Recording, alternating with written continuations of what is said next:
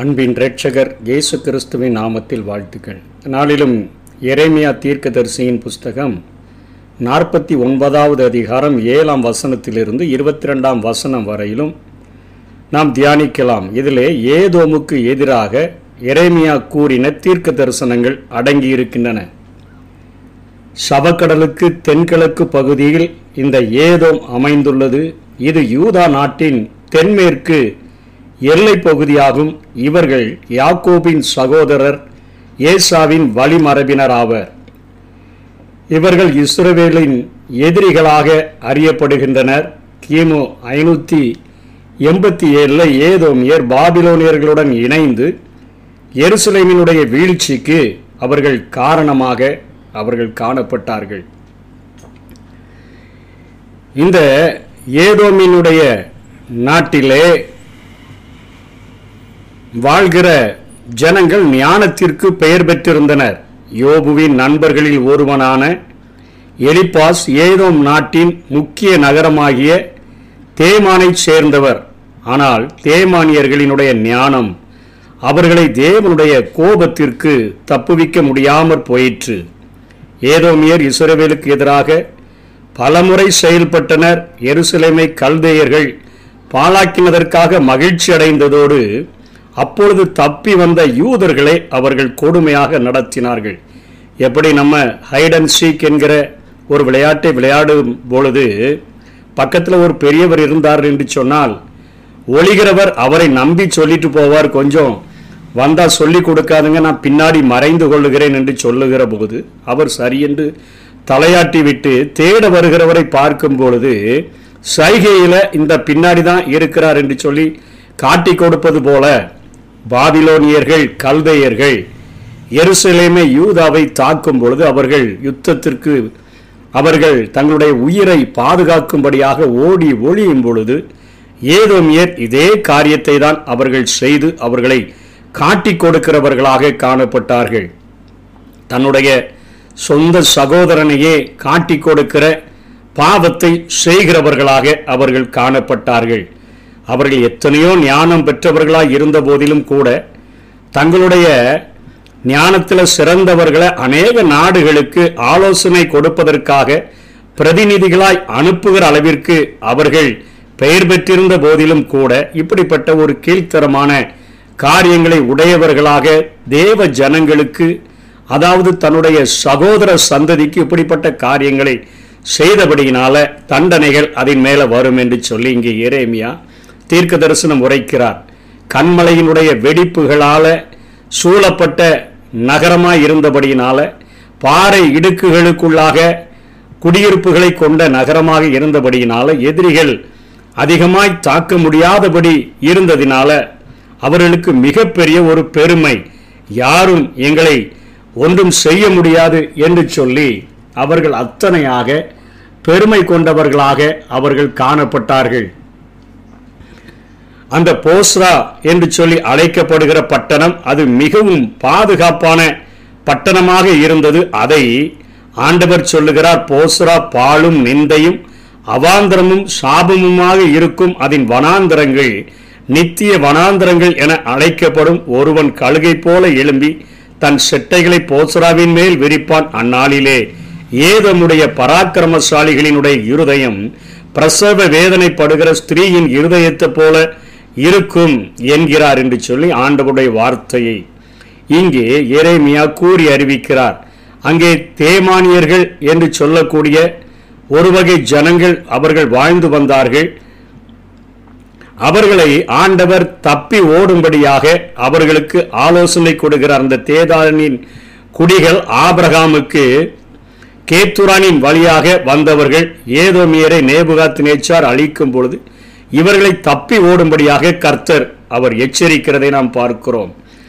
நாற்பத்தி ஒன்பது பதினொன்றில் ஏதோமில் இருந்த எளியவர்களை விதவைகளை எல்லாம் கர்த்தர் காப்பாற்றுகிறார்.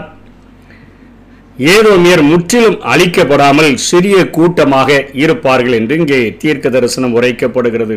நாற்பத்தொன்பது பதினைந்தில் பதினாறாம் வசனத்தில் பெட்ரோ என இப்பொழுது அழைக்கப்படும் அந்த கண்மலை கோட்டைகளில் தங்களுடைய அரண் இருந்ததால் தங்கள் நாட்டை யாரும் கைப்பற்ற முடியாது என்று ஏதோமியர் அவங்களுக்குள்ள ஒரு இருமாப்பு கொண்டிருந்தனர். அவர்களின் பெருமை அவர்களுக்கு கேடாக விளைந்தபடியினால அவளுடைய காரியங்கள் முற்றிலுமாக அழிக்கப்பட்டதை நாம் பார்க்கிறோம். பத்து பதினெட்டாம் வசனத்தில் யோதேவின் கண்மலை நகரங்கள் சுற்றுப்புறங்கள் கவிழ்க்கப்பட்டதால இப்பொழுது ஒருவரும் அங்கே குடியிருக்கவில்லை.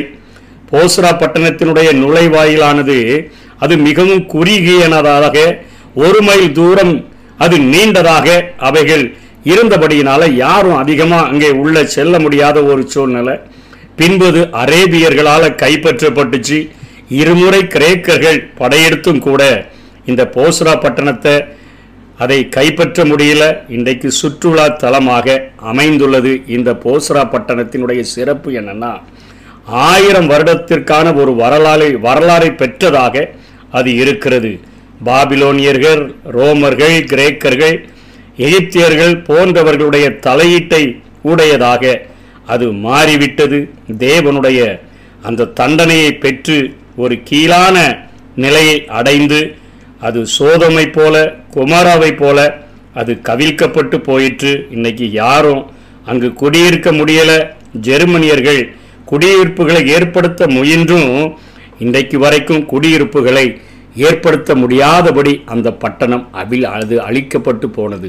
பெருமைகள் தங்களுடைய ஞானத்தை குறித்த பெருமைகள் அவைகள் எல்லாவற்றிற்கும் மேலாக தன்னுடைய சகோதரனை காட்டி கொடுக்கக்கூடிய காரியங்கள். இயேசு கிறிஸ்து இந்த உலகத்தில் காட்டி கொடுக்க வேண்டிய கட்டத்திலும் காட்டி கொடுக்காம பேதுருவை காப்பாற்றினதை நமக்கு நன்றாக தெரியும். இயேசு கிறிஸ்துவை பிடிப்பதற்கு போர் சேவகர்கள் வந்திருக்கிற பொழுது ஒரு போர்ச்சேவகனுடைய காதை அங்கே பேதுரு பட்டயத்தினால வெட்டின பொழுது ஆண்டவர் அற்புதம் செய்து சுகமாக்கினாலும் அவன் ஒரு போர்ச்சேகவரையை கை வைத்தபடியினால இயேசு கிறிஸ்து நியாய விசாரிப்புக்கு கொண்டு சென்றபோது அவரிடத்தில் சீஷனை குறித்தும் அவருடைய போதகத்தை குறித்தும் விசாரித்தார்கள் என்று சொல்லப்பட்டிருக்கிறது. அந்த நேரத்தில் பேதுரு ஆண்டவரை எனக்கு தெரியாது என்று சொல்லி மூன்று தரம் மறுதளித்தது மாத்திரமல்ல. சபிக்கவும் சத்தியம் பண்ணவும் தொடங்கின அந்த பேதுரு எதிர்த்தாற்போல் இருந்து குளிர் காய்ந்து கொண்டிருக்கிறதை இயேசு பார்க்கிறார். ஆனாலும் காட்டி கொடுக்க வேண்டிய அந்த கட்டத்தில் சீஷனை குறித்து விசாரிக்கப்படுகிறது போர்ச்சேவனை காதை வெட்டினது யாருன்னு சொல்லி இந்தா இருக்கிறாருன்னு சொல்லி காட்டி கொடுப்பதற்கு பதிலாக அந்த கொஸ்டியனுக்கு எந்த ஒரு ஆன்சரும் பண்ணாமல் அந்த கொஸ்டினை அப்படியே விட்டுட்டு தன்னுடைய போதகத்தை குறித்து மாத்திரம் இயேசு கிறிஸ்து ஆலோசனை அவர் பதில் உரைக்கிறதை பார்க்கிறோம். என்னை தேடுகிறது உண்டானால் இவர்கள் எல்லாரையும் போக விடுங்கள் என்று சொல்லி மற்றவர்களுடைய கஷ்டத்தில் குளிர் காயாதபடி சகோதரனை காட்டி கொடுக்க வேண்டிய ஒரு கட்டத்தில் கூட காட்டி கொடுக்காதபடி அந்த தன்மைய குணாதிசயத்தை நமக்கு வெளிக்காட்டினாரே. கிறிஸ்து இயேசுவில் இருந்த சிந்தை தானே நமக்குள்ளே இருக்கணும் ஆகவே நம்முடைய சகோதரர்களை காட்டி கொடுக்காதபடி அவர்களுடைய அழிவில் சந்தோஷப்படாதபடி நம்முடைய ஞானத்தில் பெருமை பாராட்டாதபடி நம்முடைய குடியிருப்புகளினுடைய பாதுகாப்பை குறித்து பெருமை கொள்ளாதபடி நாம் வாழ வேண்டும்.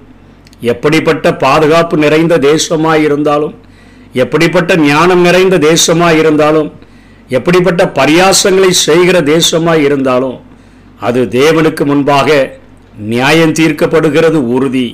அதே போல தனிப்பட்ட எந்த ஒரு மனுஷனோ தேவனுக்கு விரோதமாக இப்படிப்பட்ட பாவங்களை செய்து மேன்மை பாராட்டினால் தேவனுடைய நியாய தீர்ப்பு தனிமனித வாழ்விலும் அது சந்திக்கும் என்பதை இந்த பகுதிகள் நமக்கு உணர்த்துகின்றன.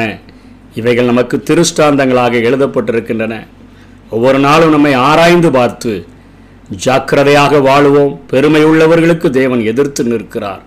தாழ்மை உள்ளவர்களுக்கோ தேவன் கிருபை அளிக்கிறார். கர்த்தர் தாமே நம்மை ஆசீர்வதிப்பாராக. ஆமை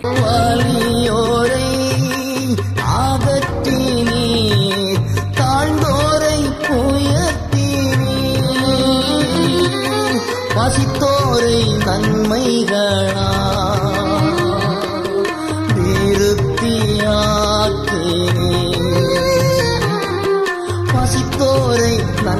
திருப்தியாக்கினீர் பசித்தோரை நன்மைகளா